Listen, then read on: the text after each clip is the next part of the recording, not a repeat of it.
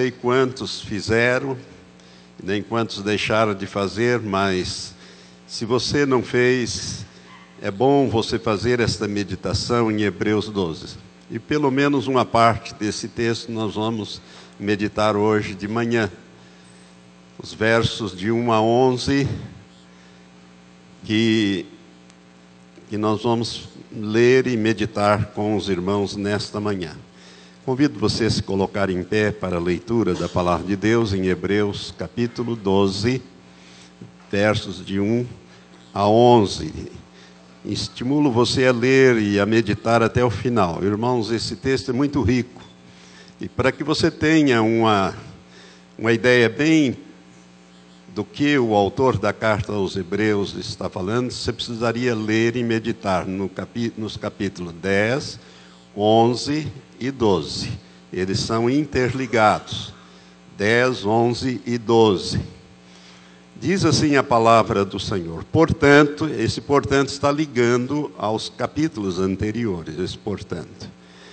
Portanto, nós também, pois que estamos rodeados de tão grande nuvem de testemunhas, deixemos todo o embaraço e o pecado que tão de perto nos rodeia e corramos com perseverança a carreira que nos está proposta, fitando os olhos em Jesus, Autor e Consumador da nossa fé, o qual, pelo gozo que lhe estava proposto, suportou a cruz, desprezando a ignomínia, e está assentado à direita do trono de Deus.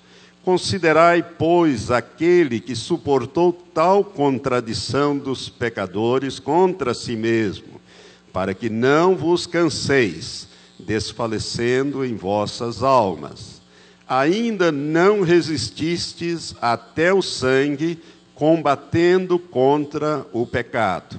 E já vos esquecestes da exortação que vos admoesta como a filhos, filho meu, não despreza a correção do Senhor, nem te desanimes quanto por ele és repreendido, pois o Senhor corrige ao que ama e açoita a todo o que recebe por filho.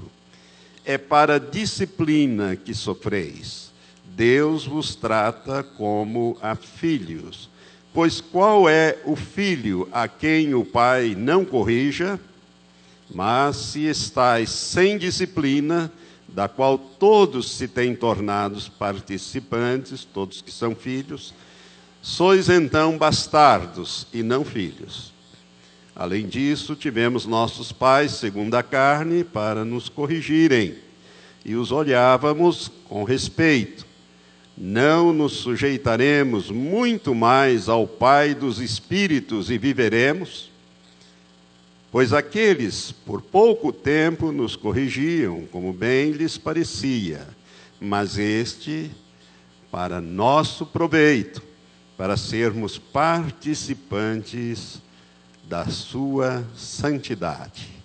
Na verdade, nenhuma correção parece no momento ser motivo de gozo, porém de tristeza, mas depois produz um fruto pacífico de justiça nos que por ela têm sido exercitados.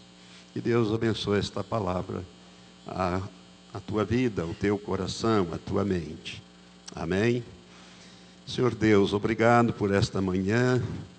Ó Pai, nós queremos agora te pedir, em nome de Jesus, que o Senhor nos ensine, que o Senhor abra o entendimento dos meus irmãos e irmãs que o Senhor fale com cada um de nós, segundo o que o Senhor propôs. Usa-me como um instrumento apenas. Usa-me, Senhor, como um instrumento. Mas fala com o teu povo nesta manhã, tanto aqui como à distância. Ó Deus, nós te pedimos, Pai, que o Senhor prepare o teu povo. Não nos deixe passar pela correção, pelos juízos do Senhor. Ó Pai, queremos ser obedientes, por isso, Pai, fala conosco nesta manhã. Em nome do Senhor Jesus Cristo oramos. Amém. Amém. Podeis sentar, irmãos. Eu dei como título, eu queria que apagasse, por favor, essas quatro lâmpadas aqui para ficar melhor, mais visível. Alguém que está aí perto? Isso. Acho que agora melhora, né? A visualização. Eu dei como título A Jornada do Cristão, ou A Corrida do Cristão. Em, em Filipenses, capítulo 2, verso 12, a parte final, eh, nos exorta a desenvolvermos a nossa salvação com temor e tremor. Desenvolvei ou efetuai, diz uma outra versão, desenvolvei ou efetuai a vossa salvação com temor e tremor. Olha aqui para mim. Você não vai desenvolver a tua salvação se você não tiver temor. Temor a Deus temor à Sua palavra. Uma vez eu perguntei para um pastor, muito conhecido meu, muito entendido na língua grega, lia grego como lê, como nós lemos a Bíblia em português, ele conseguia ler o Novo Testamento, ou toda a Bíblia que estivesse em grego. E eu perguntei acerca desta palavra, qual seria realmente o significado da palavra temor? Temor na Bíblia. Porque a maior parte dos pregadores dizem que temor fala de reverência. É um temor reverente pela pessoa de Deus, pela Sua palavra. Mas a reverência é uma consequência do temor, não é a essência do temor. E ele me disse, ele disse, olha, esta palavra no original é igual à palavra, tem o mesmo sentido da palavra temor em italiano. Paura. Em italiano é paura. Paura, irmãos, é medo em extremo. Medo. Medo, medo mesmo. Não é só reverência, porque você tem pavor, paura, você tem também reverência. A reverência é uma decorrência. Então a Bíblia, quando fala de temor, nós precisamos entender bem isto. Então, desenvolvei a vossa salvação com temor e tremor. Irmãos, nós estamos nós estamos numa jornada. Nós estamos numa jornada, numa carreira. E a Bíblia nos fala de que nós estamos, ela nos dá uma ideia de que nós estamos atravessando um deserto, rumo à terra prometida. Há muitos anos atrás, há décadas atrás, eu estava orando uma manhã e o Senhor me disse: estuda, estuda a história do povo de Israel, porque com a igreja ocorre as mesmas coisas, similitudes. Ou seja, eles foram tirados do Egito, colocados num deserto, rumo à terra prometida. Mas a terra prometida tinha que ser conquistada. Manava leite e mel, mas havia gigantes na terra e as muralhas eram altas. Então a história é mais ou menos essa. Então, irmãos, os obstáculos, Deus vai conosco na jornada, mas nós precisamos caminhar por esta, por esse deserto. Então, o autor dessa carta aos Hebreus, ele usa muito a figura desta jornada pelo deserto. Se você ler, você vai ver é, mais ou menos isto. O verso primeiro que nós lemos desse capítulo 12 diz que nós estamos numa corrida. A corrida, irmãos, é, é porque nós temos uma carreira para correr, nós temos um alvo a alcançar, nós temos a terra de Canaã a entrar, a conquistar e tomar posse dela. Esta corrida é um teste, como eu estou dizendo ali, é um teste da nossa fé neste mundo. Eu projetei, vou projetar os textos Você não precisa se preocupar em abrir a Bíblia nos textos. Para facilitar, eh, nós já projetamos também os textos bíblicos ali. Esta corrida, então, é o teste da nossa fé neste mundo. Nós somos testados. E toda vez que você é testado, você poderá ser aprovado ou reprovado. A sua fé tem que ser testada para ser aprovada ou reprovada. Você vai ser aprovado ou vai ser reprovado. Tudo vai depender das suas atitudes. Olha, irmãos, há uma imagem muito errada de que nós, uma vez nascido de novo, está tudo resolvido, o passaporte está carimbado, está tudo pronto, mas cedo ou mais tarde nós vamos chegar lá. Podemos viver do jeito que quiser. Isso não é correto. Então, essa corrida, a palavra de Deus fala nesse texto que nós lemos, que nós estamos numa corrida ou numa jornada para provar a nossa fé, testar a nossa fé, que vai desde a nossa conversão, quando nós nascemos de novo, fizemos uma aliança com Deus em Jesus Cristo, até o final da nossa vida ou da nossa apostasia. Porque nós podemos nessa jornada perecer, espiritualmente falando, podemos apostatar. Nunca perca isso de vida. Apostasia é uma doutrina bíblica e apostatar da fé significa voltar atrás, significa sair daquela posição de fé e passar a não mais acreditar. E nós citamos aqui alguns textos. Hebreus 10, 23 diz assim: a palavra de Deus, de 23 e também o verso 38. Diz assim: retenhamos firme a confissão da nossa esperança, porque fiel é o que prometeu. Ou seja, Deus já fez a parte dele. Agora nós temos que fazer a nossa parte. Então, o autor da carta aos Hebreus está dizendo: fique firme na sua confissão na tua esperança, porque Deus é fiel e ele foi o que prometeu. E o verso 38 desse capítulo 10 de Hebreus diz: Mas o justo viverá pela fé. E se ele recuar, a minha alma não tem prazer nele. Todos esses textos foram tirados da versão Almeida, corrigida e fiel, que é uma das melhores que existe. Então, Deus quer que nós vivamos pela fé. E viver da fé, como muita gente sabe hoje, antigamente nem tanto, não é viver sem salário, é viver com a chama da fé acesa, é crer sempre naquilo que a Bíblia diz.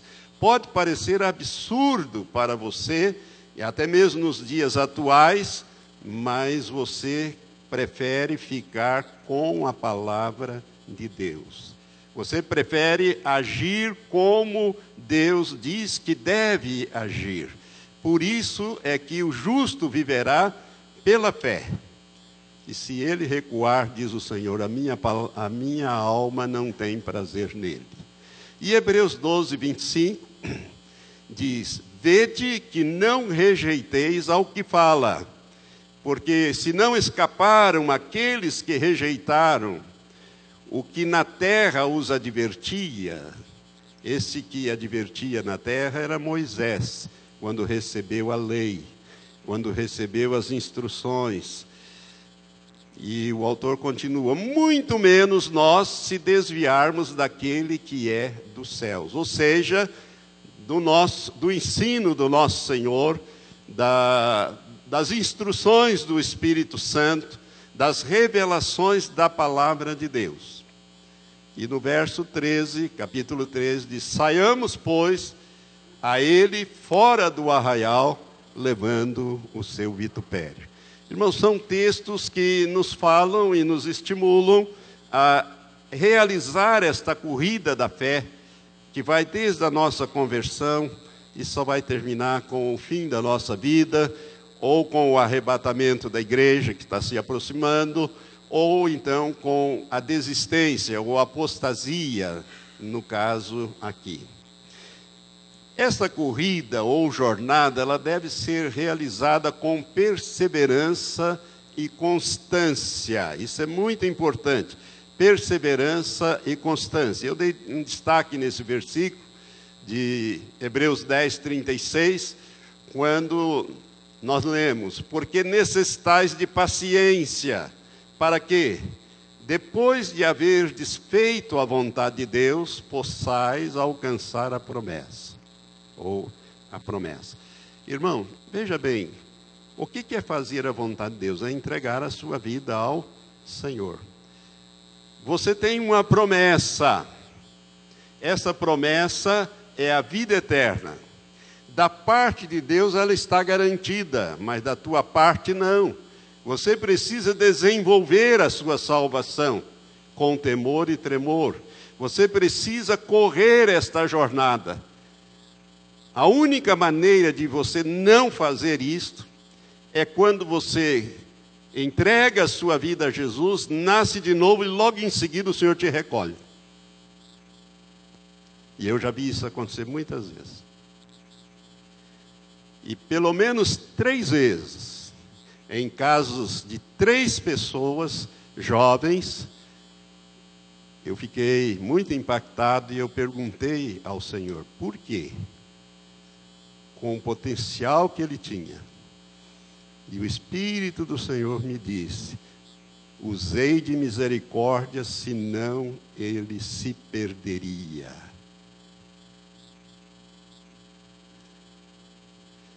Mas não é este o propósito de Deus, que nós nasçamos de novo e em seguida sejamos recolhidos. Deus quer filhos vitoriosos, filhas vitoriosas, pessoas que vivam da fé que vivam por aquilo que Deus falou.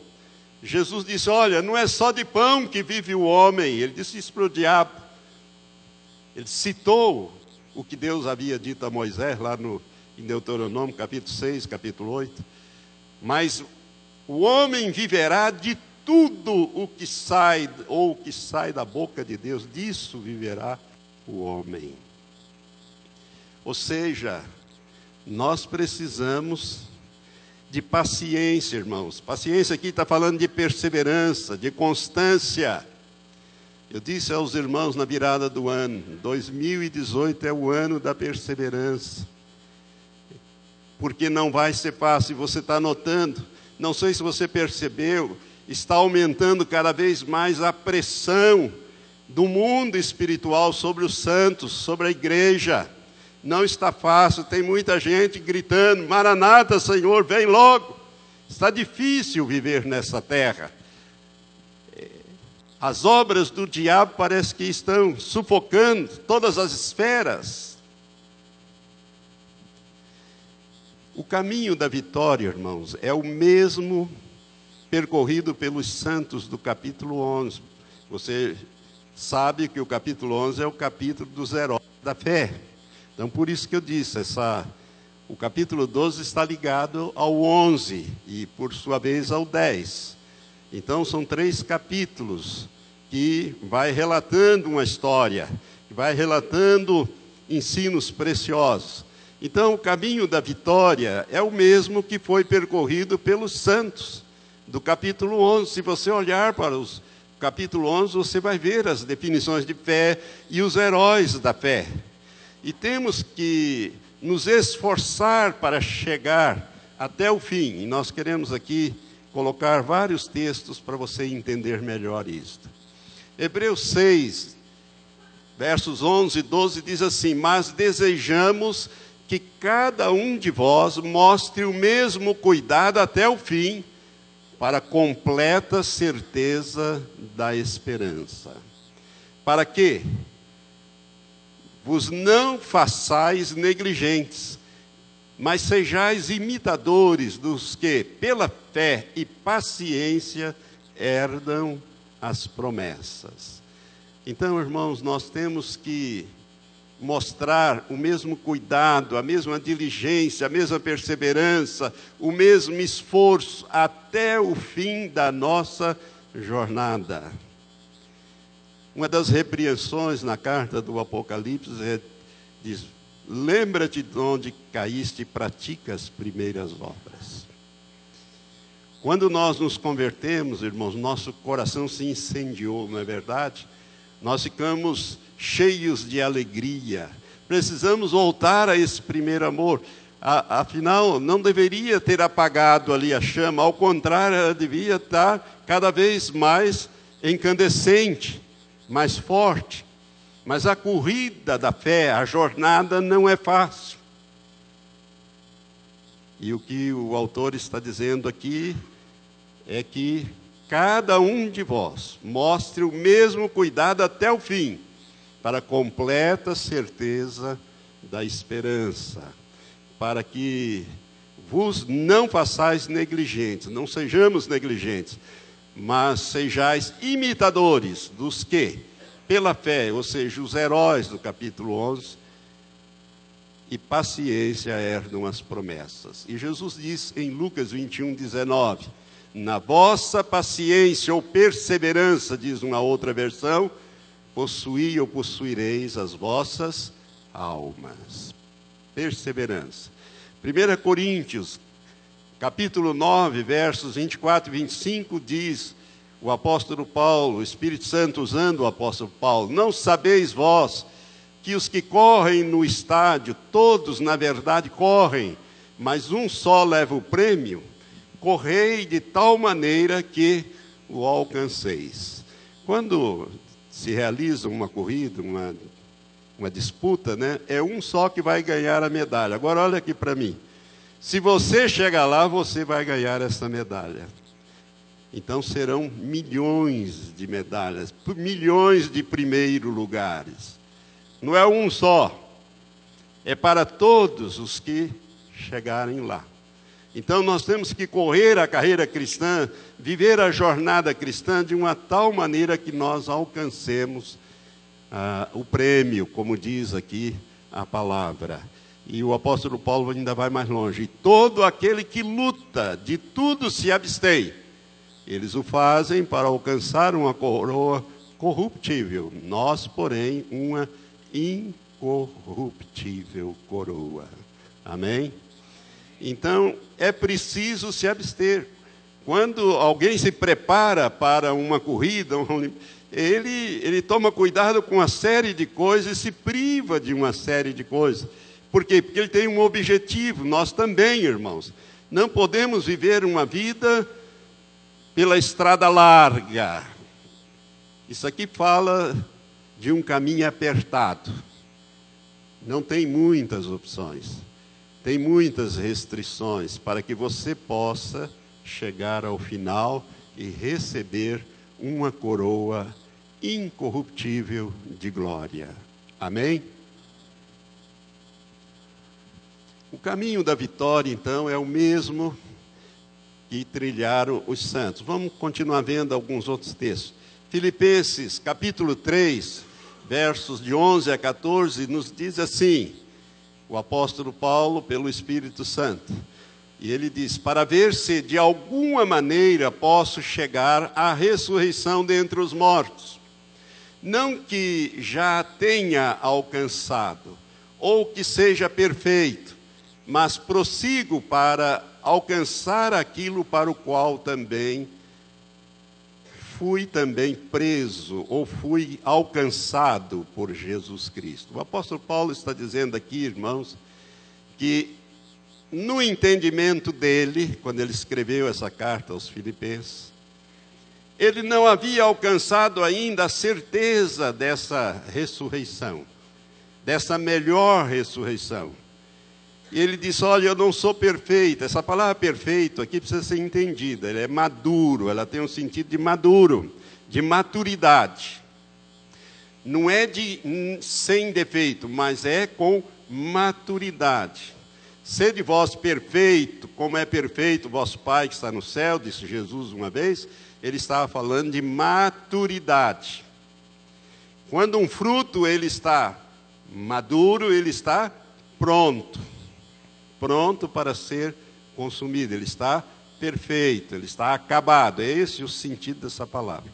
Então, Paulo está dizendo: não que eu já tenha alcançado, ou seja, perfeito, pronto, mas eu prossigo para alcançar aquilo para o qual fui também alcançado ou preso por Jesus Cristo. Irmãos, quanto a mim, não julgo que eu haja alcançado, mas uma coisa faço, e é que, esquecendo-me das coisas que para trás fico, e avançando para as que estão diante de mim, prossigo para o alvo pelo prêmio da soberana vocação de Deus em Cristo Jesus. Olha aqui para mim. Nós temos uma, uma carreira a desenvolver. Nós temos uma corrida a realizar, uma jornada a fazer. Irmão, ninguém corre olhando para trás. Dá para correr olhando para trás? Você vai tropeçar, você vai cair, você vai perder o rumo, você vai sair do, do caminho. Mas muitas vezes nós fazemos assim. Nós ficamos presos a situações lá do passado. Seja uma benção grande, estamos sempre olhando para aquela benção e queremos avançar. Ou uma tragédia muito grande, algo que nos marcou nos, lá atrás e nós não ficamos querendo avançar, mas presos lá atrás com aquilo. O apóstolo Paulo diz: Olha, eu esqueço das coisas que vão ficando para trás, eu tenho que avançar. O meu alvo está na frente, não está lá atrás seja bom ou seja ruim, ficou para trás.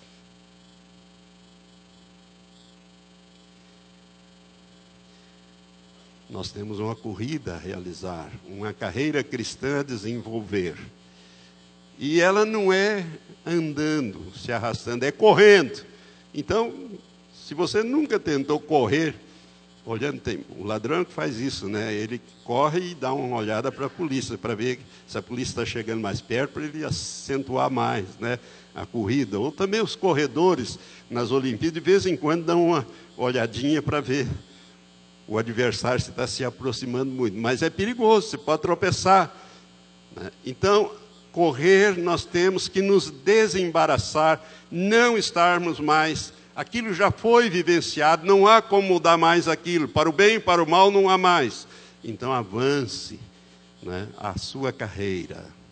E Jesus, em Apocalipse, uma das promessas mais gloriosas que ele fez aos que vencerem, ele diz: Ao que vencer, lhe concederei que se assente comigo no meu trono, assim como eu venci e me assentei com meu Pai no seu trono. Nós estamos numa corrida, nós estamos numa jornada, e nós precisamos ser vencedores. Amém? Para isso nós temos que fixar no alvo. Quem é o alvo? Jesus Cristo. Ele é o autor e é também o consumador da nossa fé. Essa é uma corrida de fé, irmãos. É uma corrida de crescimento na fé, de intimidade com o Senhor. Porque, irmãos, nós que somos a geração final, disso eu não tenho mais dúvida nenhuma. Nós somos a geração final, nós somos a geração do, da consumação, vai, é, vai ser a mais difícil, está sendo e será a geração mais difícil de vencer, de sair para frente. São muitos os embaraços, são muitos os pecados, são muitas as estratégias do inimigo contra o povo do Senhor. Então, essa jornada do cristão, o ponto dois que eu quero destacar é que na corrida nós devemos deixar de lado os embaraços e os pecados que nos atrapalham ou que nos fazem ficar para trás. Precisamos fazer isso.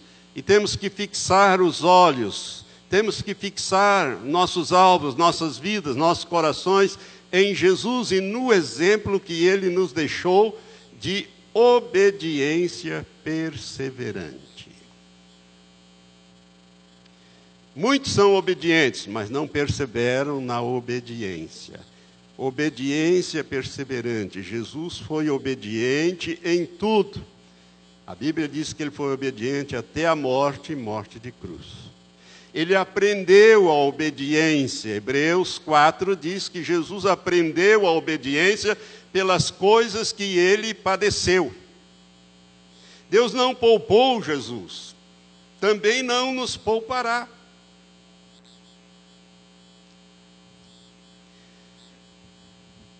Na jornada cristã, irmãos, nós devemos estar conscientes de que o maior perigo para que, que nos, perigo que nos confronta é a tentação de ceder ao pecado e voltar àquela pátria de onde nós saímos, ou seja, o Egito, que simboliza o mundo.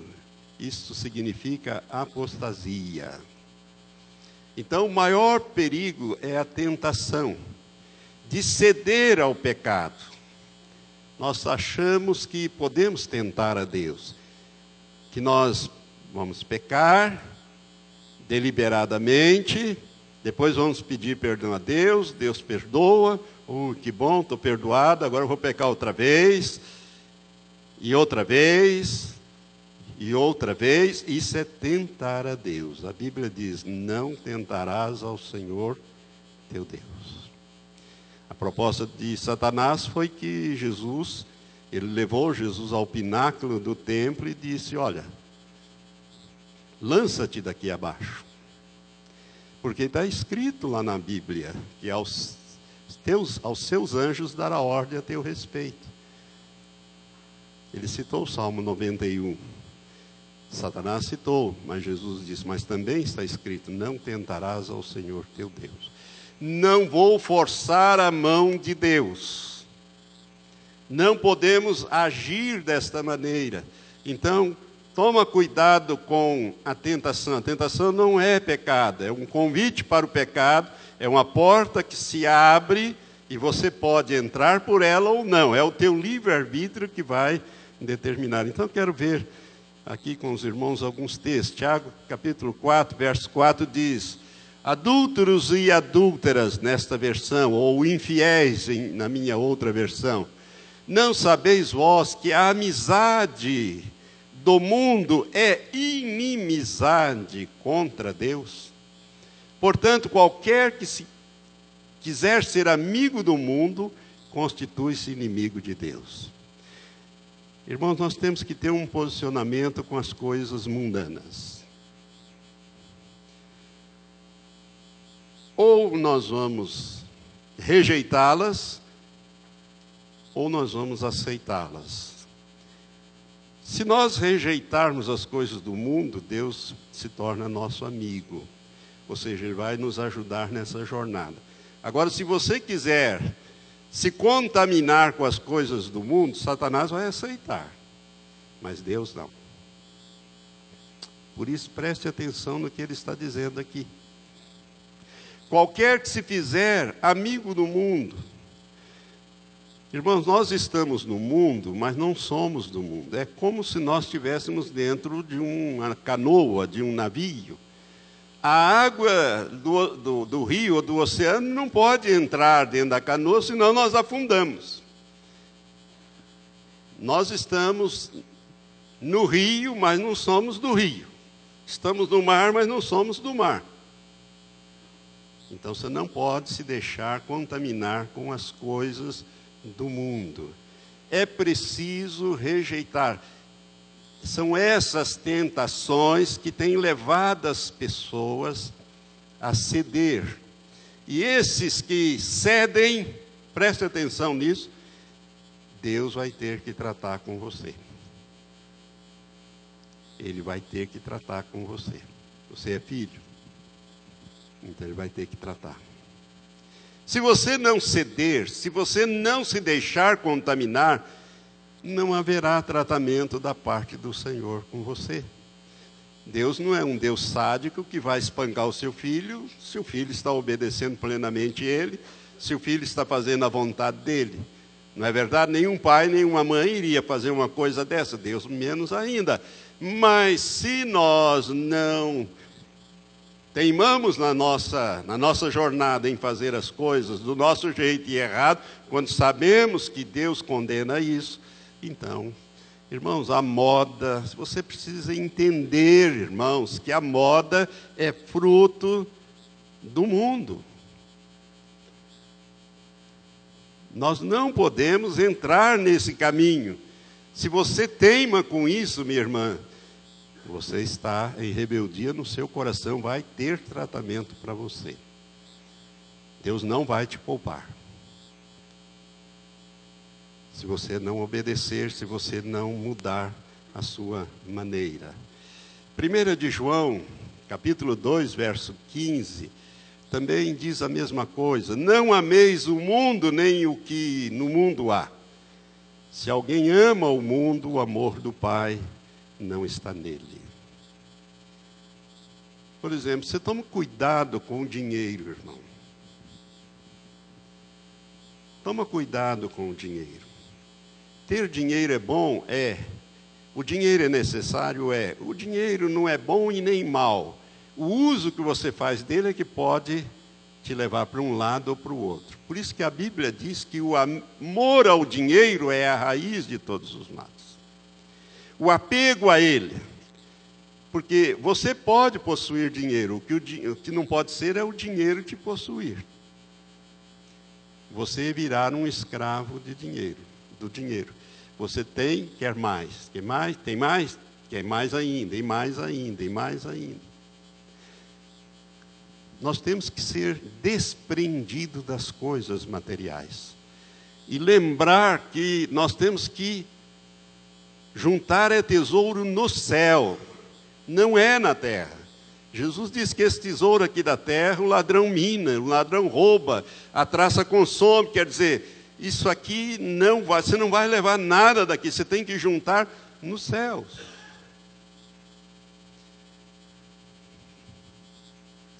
E Hebreus 10 diz, porque ele está falando dos heróis da fé, Hebreus 11, verso 10, está falando dos heróis da fé que morreram e sacrificaram, que foram ao extremo por sua fé, porque eles esperavam a cidade que tem fundamentos, da, da qual o artífice construtor é Deus, é a nova Jerusalém. E nós também a aguardamos. Para correr esta corrida ou desenvolver esta jornada, no verso 2, nós temos que olhar para Jesus. Na nossa jornada corrida de fé, ou da fé, devemos olhar para Jesus como nosso exemplo de confiança em Deus.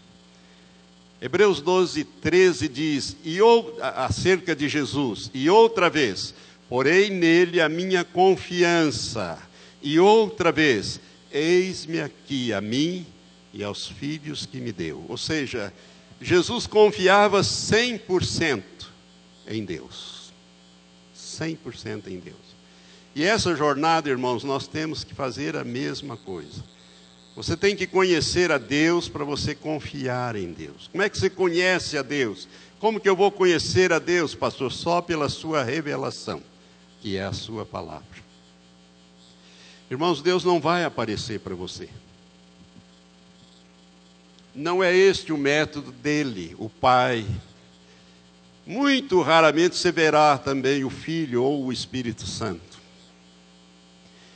A revelação está nas nossas mãos, é nela que nós temos que meditar para conhecer o caráter de Deus, a pessoa de Deus, a maneira que Deus pensa, a maneira que Deus fala, a maneira que Deus age a maneira que Deus reage, e é, é tendo essa intimidade com Deus, é que nós vamos caminhar essa jornada com segurança. Amém? Olhando para Jesus. Então, Jesus é o nosso exemplo de confiança em Deus. Mas ele também é o nosso exemplo de dedicação à vontade de Deus. E aqui tem alguns textos para nós lermos né, de Hebreus 10, versos 7 a 10 e Marcos 14, 36. Hebreus 10, versos 7 a 10 diz assim: Então disse: Eis aqui venho, no princípio do livro está escrito de mim, para fazer, ó Deus, a tua vontade. Está se referindo a Jesus. como acima diz: sacrifício e oferta, e holocaustos e oblações pelo pecado não quiseste, nem te agradaram, os quais se oferece segundo a lei. Então disse: Eis aqui venho para fazer, ó Deus, a tua vontade. Tira o primeiro para estabelecer o segundo, na qual vontade temos sido santificados pela oblação do corpo de Cristo, feito uma vez Está falando aqui, irmãos, da obra sacrificial de Cristo. Jesus veio para botar fim àqueles sacrifícios de animais que não resolviam, cobriam apenas o pecado, mas não removia o pecado. Por isso que todos os dias tinha que fazer sacrifício, e uma vez por ano, um sacrifício por todo o povo. Jesus veio e realizou uma obra completa em nosso favor. Então nós não precisamos mais oferecer sacrifício pelo pecado. O que nós temos que oferecer a Deus é obediência. Ele está muito interessado na nossa obediência, porque na nossa obediência ele pode estabelecer a sua vontade na nossa vida. Sem a, a sua obediência, ele não consegue estabelecer, a, senão ele vai ter que violar o seu livre-arbítrio e ele não fará isso. Ele te deu livre-arbítrio, tornou-te tornou responsável pelos seus atos perante ele e perante terceiros, e ele não vai retirar isso. É preciso entender isso. Marcos 14, verso 36, Jesus disse: Aba, Pai, todas as coisas te são possíveis Afasta de mim este cálice. Não seja, porém, o que eu quero, mas o que tu queres. Esse foi o momento mais difícil na vida de Jesus, quando ele estava ali. Naquele momento, debruçado em cima de uma pedra. Eu vi numa visão esse momento. Jesus, a Bíblia diz que ele suava grandes gotas de sangue. Seu sofrimento era tão intenso, seu estresse era tão intenso, que pequenos vasos se romperam e gotejava sangue do seu suor. Ele orou três vezes a mesma oração: Passa de mim esse cálice. Eu sei que o Senhor pode fazer isso, mas eu não quero que seja a minha vontade, mas eu quero que seja a a tua vontade. E dali ele saiu vitorioso. Irmãos, o nosso exemplo de dedicação, que vem de Jesus, dedicação à vontade de Deus. É muito importante que você entenda que Deus está extremamente interessado na tua obediência a, a sua palavra, para você correr com vitória essa carreira. Nosso exemplo de oração. Jesus é também o nosso exemplo de oração. Esses textos aqui nos falam dessas coisas todas que nós vamos ler agora. Hebreus 5, verso 7 diz: O qual nos dias da sua carne, oferecendo com grande clamor e lágrimas orações e súplicas ao que o podia livrar da morte, foi ouvido quanto, quanto ao que temia. Mas se você continuar lendo nesse versículo, você vai ver que Deus não livrou Jesus de passar por aquele momento, mas o livrou, o confortou e o fortaleceu para passar por aquele momento. E em Marcos 1,36, nos diz acerca de Jesus que ele levantando-se de manhã, muito cedo, fazendo ainda escuro, quando ainda era escuro, saiu e foi para um lugar deserto e ali orava. Jesus, ele gostava de orar, então ele é um exemplo nosso de oração. Então, para correr esta jornada, nós temos que olhar para a vida de Jesus, e quando nós olhamos para a vida de Jesus, nós vamos ver uma vida de obediência plena, a vontade sendo submetida a toda hora, e também uma vida de oração oração. Crente que não ora, crente que não se alimenta da palavra de Deus tem uma vida cristã anêmica. Não vai correr esta carreira cristã com sucesso. Vai ficar preso nos embaraços e vai ficar preso nos, nos pecados.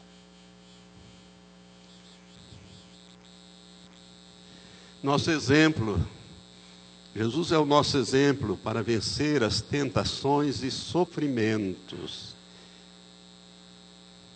Hebreus 2,10 diz assim: Porque convinha que aquele para quem são todas as coisas e mediante quem tudo existe, trazendo muitos filhos à glória, consagrasse pelas aflições o príncipe da salvação deles. Às vezes a gente pensa consagração, né? mas Jesus, Deus, por isso que a Bíblia diz que Deus agradou Moelo. Irmãos, o, o, o que Jesus padeceu, nós não temos ideia, não foi só fisicamente, foi espiritualmente também, quando ele desceu ao inferno, e lá ficou todas aquelas horas em sofrimento. Ele teve que morrer a minha morte espiritual, a minha separação experimental, espiritual. Ele, te, ele experimentou o que eu deveria experimentar e o que você também deveria experimentar na eternidade. Ele passou por aquilo. Por isso que eu disse que Jesus era um homem de muita fé e ele acreditou no que Deus havia prometido para ele no Salmo 15 que eu falei, leia o Salmo 15. Não deixará a sua alma no Hades, ou seja, no inferno, e nem o seu corpo ver a deterioração, a corrupção, a deterioração. Jesus tinha essas promessas do Pai. E você, quantas promessas tem na Bíblia? Quase oito mil, né?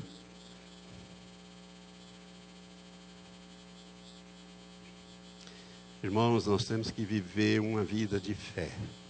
Uma vida de fé é uma vida de compromisso, é uma vida de intimidade. Se você tiver isso, você vai ser uma pessoa muito útil a Deus nos dias finais agora. Muito útil. Deus vai te poupar. Deus vai te usar. Ele quer uma igreja vitoriosa, uma igreja que ele possa usar nesses dias finais.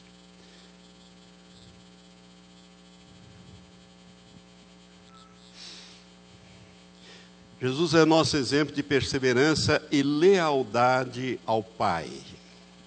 Hebreus 12, 2 e 3, nós já lemos olhando para Jesus, autor e consumador da fé, o qual, pelo gozo que lhe estava proposto, suportou a cruz, desprezando a ignomínia ou a afronta, e assentou-se à destra do trono de Deus. Considerai, pois, aquele que suportou tais contradições dos pecadores contra si mesmo, para que não enfraqueçais desfalecendo vossos ânimos.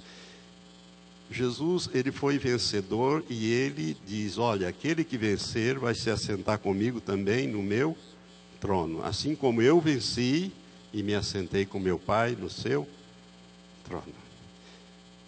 Irmão, você sabe o que te espera na eternidade?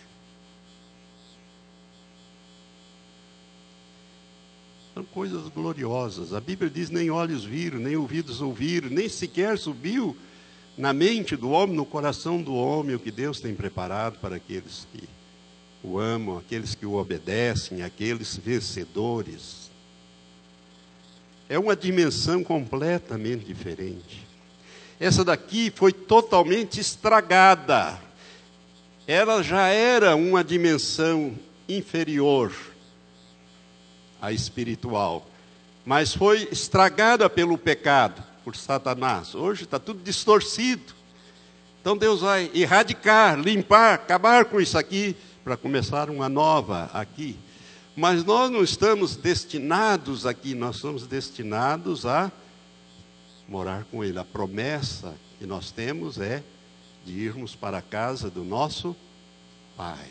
Ele disse: Eu vou preparar-vos o lugar. Depois eu volto para levar vocês, para que onde eu estiver, vocês estejam comigo. Amém? Jesus é o nosso exemplo para terminarmos essa obra, essa carreira para o qual Deus nos chamou. Vamos ver alguns textos. Lucas 15, 6. Diz Jesus falando então, Lucas 15, verso 6, verso 24, verso 32, ele, ele ali está falando acerca das, das três parábolas, né? É, da ovelha perdida, da dracma perdida e do filho que se perdeu, o pródigo. E ele diz nesses versos: Chegando a casa, convoca os amigos e vizinhos, dizendo-lhes: Alegrai-vos comigo, porque já achei a minha ovelha perdida. Verso 24: Porque este meu filho estava morto e reviveu, tinha se perdido e foi achado. E começaram a alegrar-se. Verso 32: Mas disse o pai naquela parábola, mas é, era justo alegrarmos-nos e folgarmos, porque esse teu irmão estava morto e reviveu, tinha se perdido e achou-se, ou foi achado.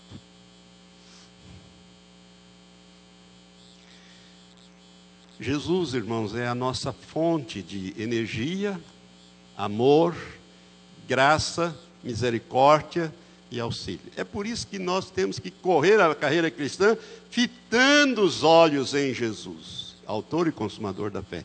Irmão, se você botar os seus olhos no pastor Valtenir ou no pastor Giovanni, você vai tropeçar e vai cair.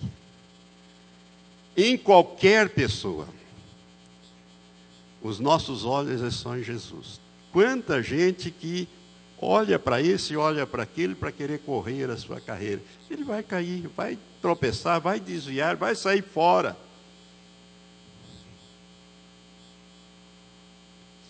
Hebreus 4,16 diz: Cheguemos, pois, com confiança ao trono da graça, para que possamos alcançar misericórdia e achar graça, a fim de sermos ajudados em tempo oportuno. Como este versículo tem ajudado aqueles corações que estão afligidos, não é verdade? Quando você lê essa palavra, quando você estuda essa palavra, você cita essa palavra, Senhor, eu estou adentrando ao trono da graça agora, por aquele caminho novo que Jesus me abriu no véu da sua carne, no seu sofrimento. Eu estou aqui, Pai, para clamar por misericórdia, por graça, sobre esta situação.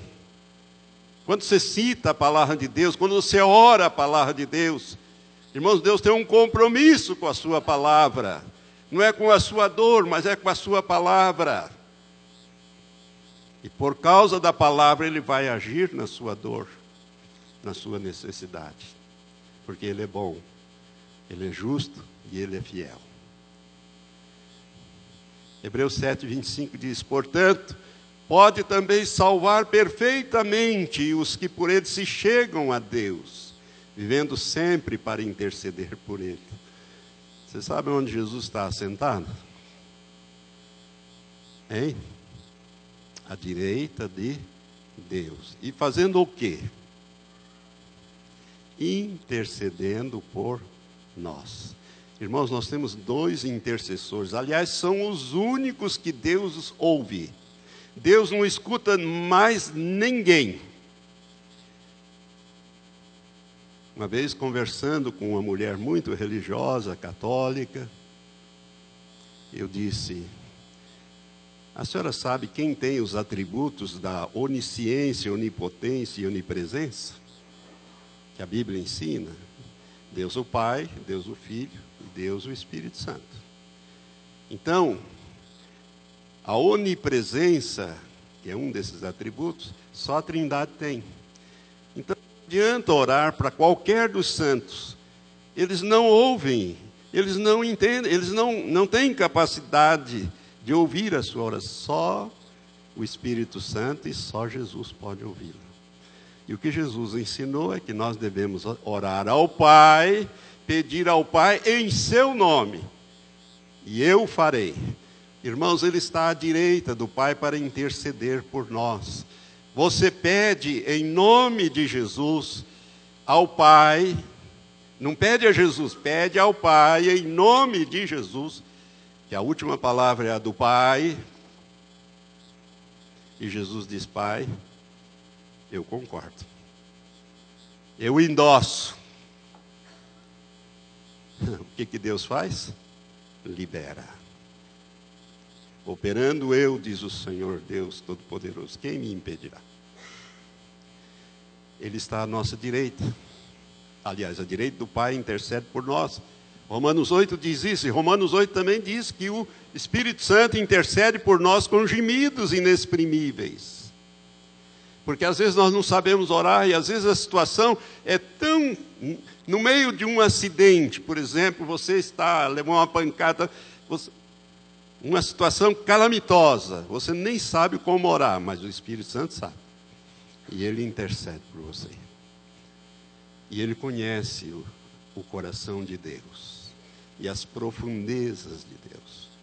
E Deus ouve o Espírito Santo, ele está dentro de você e ele está ao lado do Pai. Se Jesus está à direita, ele está à esquerda. Eu presumo. Maravilha, irmãos. Hebreus 7, 25. Portanto, pode salvar perfeitamente os que por ele se chegam a Deus, vivendo sempre para interceder por eles. Esse salvar aqui, irmãos, é salvar não somente a nossa salvação, mas salvar, resolver qualquer situação. Hebreus 10, 22 diz: Cheguemos-nos com verdadeiro coração, com inteira certeza de fé, tendo os corações purificados da má consciência e o corpo lavado com água limpa.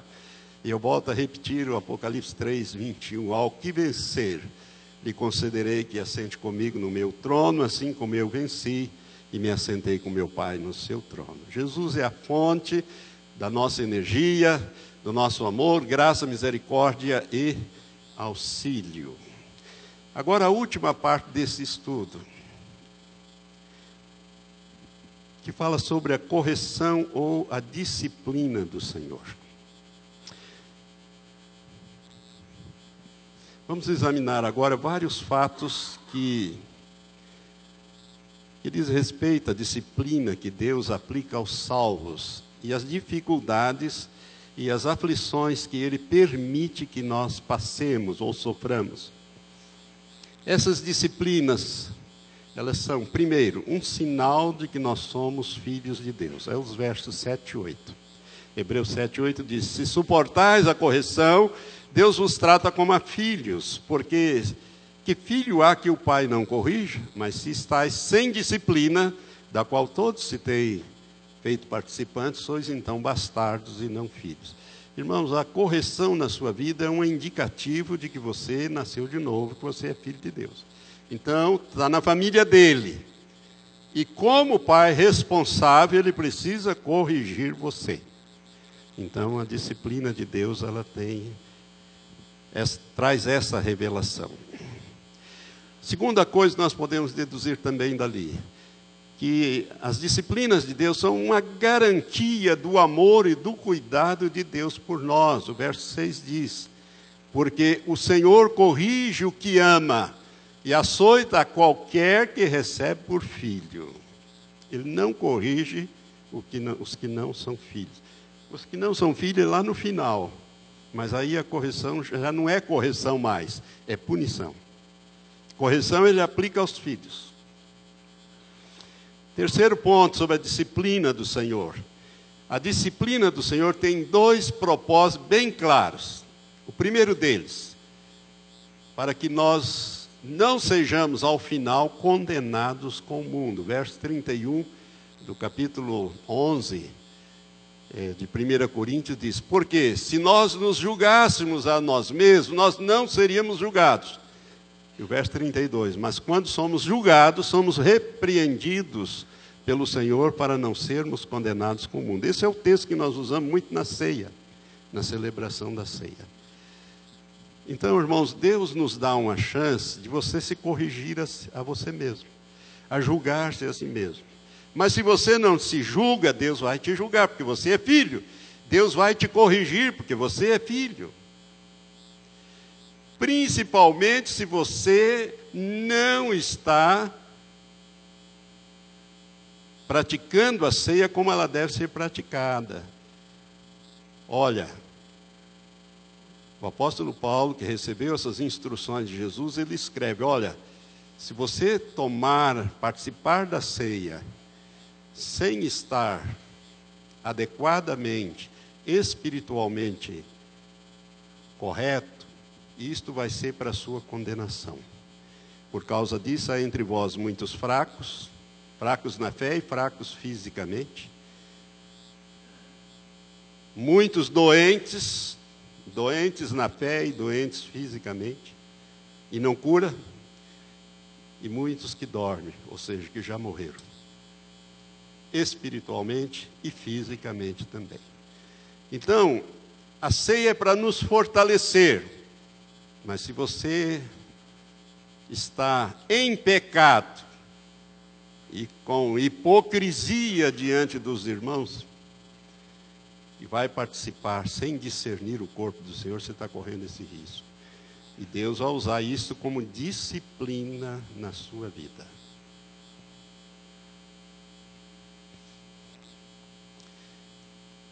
Muito importante a participação na ceia. E eu fico muito triste quando percebo que pessoas que participam dos cultos regulares desaparecem no culto da ceia. Isso para mim é um indicativo que ele está vivendo em pecado. Mas é bom porque ele tem temor. Há uma chance ainda de ele consertar isso e resolver este assunto. O pecado, irmãos, é um acidente na vida do crente. Ele precisa ser corrigido, precisa ser tratado, precisa ser abandonado. Aquele que confessa os seus pecados e deixa, alcança misericórdia. Mas aquele que encobre, ele nunca vai prosperar diante de Deus. A correção também, irmãos, além dessa disciplina do Senhor, que tem dois propósitos: o primeiro, que nós não sejamos condenados com o mundo, e o segundo, para que nós partilhemos ou compartilhemos da santidade de Deus e continuemos a viver uma vida santificada, sem a qual nunca veremos a face gloriosa de nosso Pai. Isso é muito importante, né? Que é a finalidade. E o quarto ponto, eu já estou indo para o final. Há dois possíveis resultados advindos da disciplina do Senhor. Essa disciplina que Deus tem que aplicar na vida de algumas pessoas, porque não se consertam a si mesmos, não desviam-se do pecado, não se desprende dos laços, enfim, estão querendo correr a vida cristã sem levar a sério a palavra de Deus, querendo fazer do jeito dele, não do jeito de Deus. Há dois possíveis resultados. Primeiro, podemos suportar as adversidades que Deus nos leva a passar, submetendo-nos à sua vontade e continuarmos fiéis a Ele. São os versos 5 e 6. Já vamos ver. Fazendo assim, continuaremos a viver como filhos espirituais de Deus, versos 7 a 9, e compartilhar da sua santidade, verso 10. E produziremos então o fruto da justiça, que é o verso 11. Ou seja, o fruto do Espírito de Gálatas 5, 22 e 23. Então vamos ver os textos, de 5 a 11. E já vos esquecesse da exortação que argumenta conosco, convosco como filhos, filho meu, não despreze a correção do Senhor, e não desmaie ou não desanimes quando por eles forem repreendidos, porque o Senhor corrige ao que ama e açoita a qualquer que recebe por filho. Se suportais a correção, Deus vos trata como a filhos, porque que filho há a quem o pai não corrija? Mas se estáis sem disciplina, da qual todos são feitos participantes, então sois bastardos e não filhos. Além do que, tivemos nossos pais, segundo a carne, para nos corrigir, e nós o reverenciamos. Não nos sujeitaremos muito mais ao Pai dos Espíritos para vivermos, porque aqueles, na verdade, por um pouco de tempo nos corrigiam como bem lhe parecia mas esse para nosso proveito, para sermos participantes da sua santidade. E, na verdade, toda correção ao presente não parece ser de gozo, senão de tristeza, mas depois produz um fruto pacífico de justiça nos exercitados por elas. E Gálatas, só para você se lembrar, Gálatas 5, 22, 23 diz: Mas o fruto do Espírito é amor, gozo, paz, longanimidade, benignidade, bondade, fé ou fidelidade, mansidão e temperança. Contra estas coisas não há lei. Por outro lado, podemos desprezar, essa é a segunda consequência. Desprezar a disciplina do nosso Pai, verso 5, rebelando-nos contra Ele por causa do sofrimento da adversidade. E daí caímos na ou em apostasia. Hebreus 3, 12 a 14, mais o verso 25 diz: Vede, irmãos, que nunca haja qualquer de vós em qualquer de vós um coração mau e infiel para se apartar do Deus vivo. Antes exortai-vos uns aos outros, todos os dias, durante o tempo que se chama hoje, para que nenhum de vós se endureça pelo engano do pecado, porque nos tornamos participantes de Cristo se retivermos firmemente o princípio da nossa confiança até o fim Vede que não rejeiteis ao que fala, porque se não escaparam aqueles que rejeitaram o que na terra os advertia, como eu disse Moisés, muito menos nós, se nos desviarmos daquele que é do céu. Então há consequências muito sérias né? a disciplina do Senhor. Pode produzir um resultado positivo ou um resultado negativo. Depende da sua aceitação dessa disciplina. Quinto ponto e último: andando na vontade de Deus, podemos sofrer adversidades. Ah, como resultado da nossa guerra espiritual contra as trevas. Eu não vou ler esses textos que estão lá em Efésios 6, que falam da batalha espiritual. Nós temos que tomar todos os dias a armadura de Deus para estarmos firmes, prontos. Nós não temos que resistir à carne, às pessoas. Nós temos que lutar é contra os principados, as potestades, os dominadores deste mundo tenebroso. É, a luta espiritual é a batalha espiritual. E por causa da batalha, da nossa guerra espiritual contra as trevas, nós podemos sofrer adversidades. Por isso, para fazer batalha espiritual, eu já ensinei isso várias vezes na igreja, você tem que tomar toda a armadura de Deus para você poder resistir.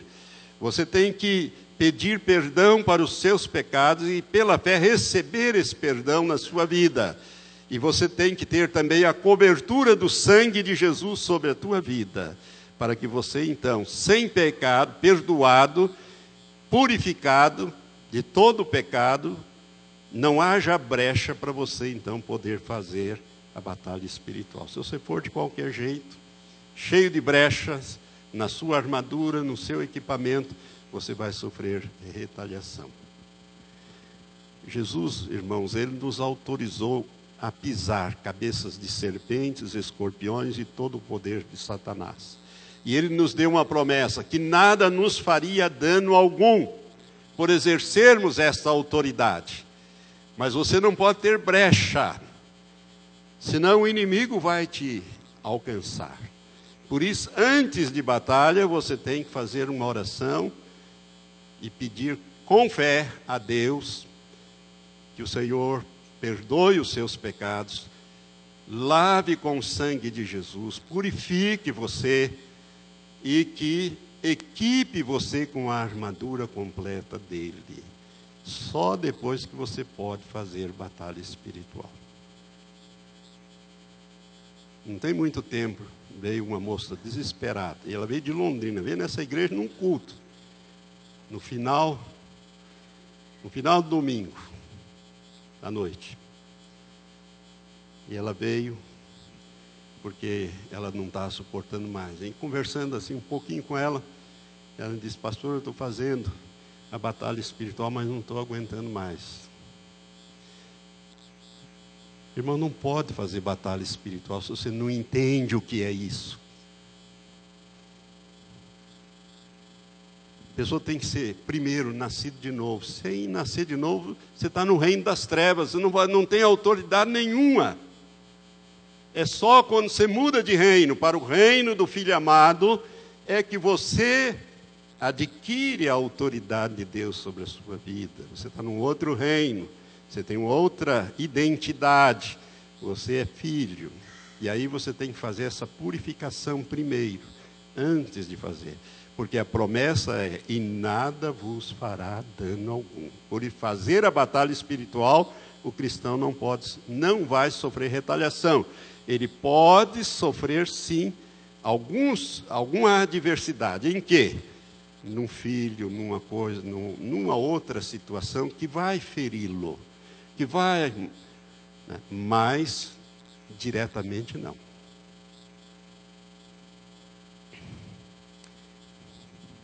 O inimigo vai usar outros para querer te ferir. Andando na vontade de Deus, podemos sofrer adversidades. Segundo ponto, como teste para fortalecer a nossa fé e as nossas obras.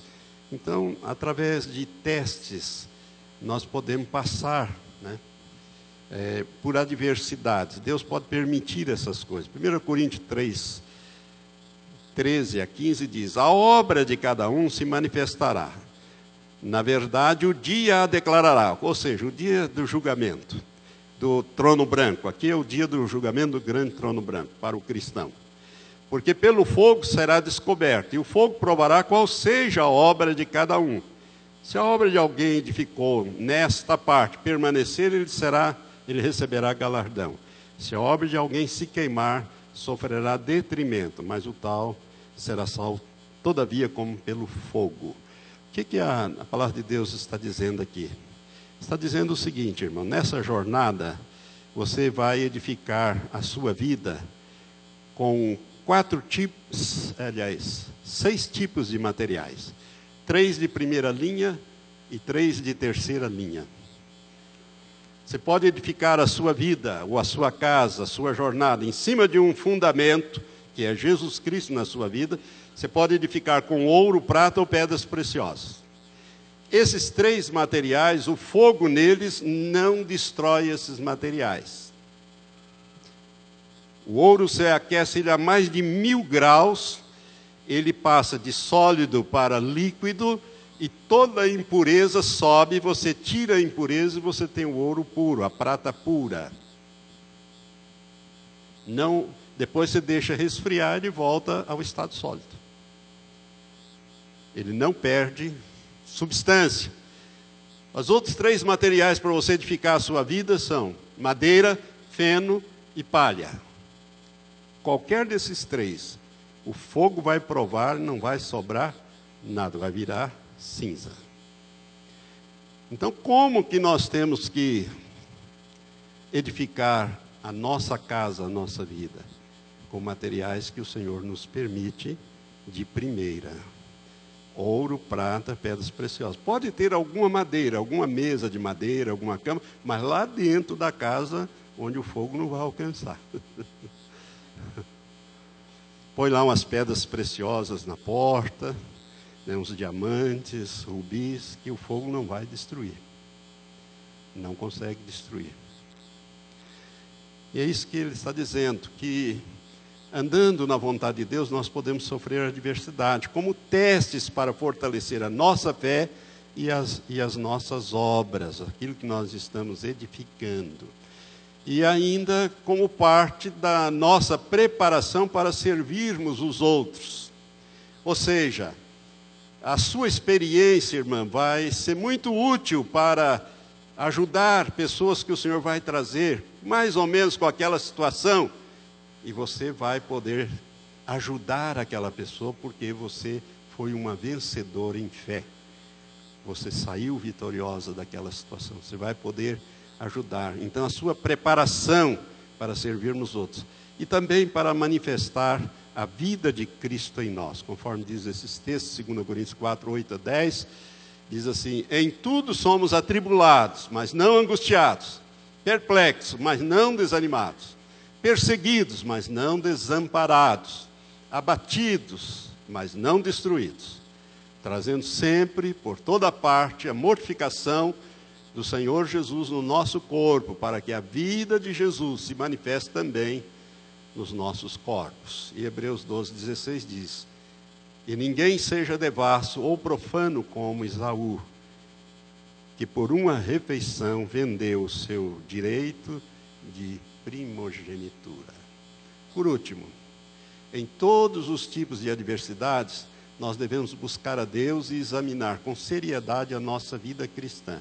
São vários textos aqui. Segundo Crônicas 26, 5, está falando aqui do rei Urias, que governou por muitos anos, foi abençoado, depois pisou na bola no final do seu governo. Porque Deus se a buscar a Deus nos dias de Zacarias, que era entendido em visões de Deus, e nos dias em que buscou o Senhor, Deus o fez prosperar. Urias foi um rei muito próspero, enquanto buscou o Senhor. Quando ele deixou de buscar o Senhor, começou a sua derrocada. O Salmo 3, verso 4 diz: Com a minha voz clamei ao Senhor, e ouviu-me desde